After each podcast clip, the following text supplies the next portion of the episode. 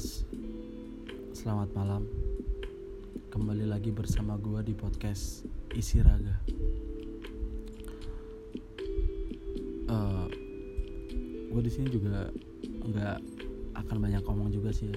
Mungkin sedikit aja, satu menit mungkin. Belajarlah mundur untuk maju.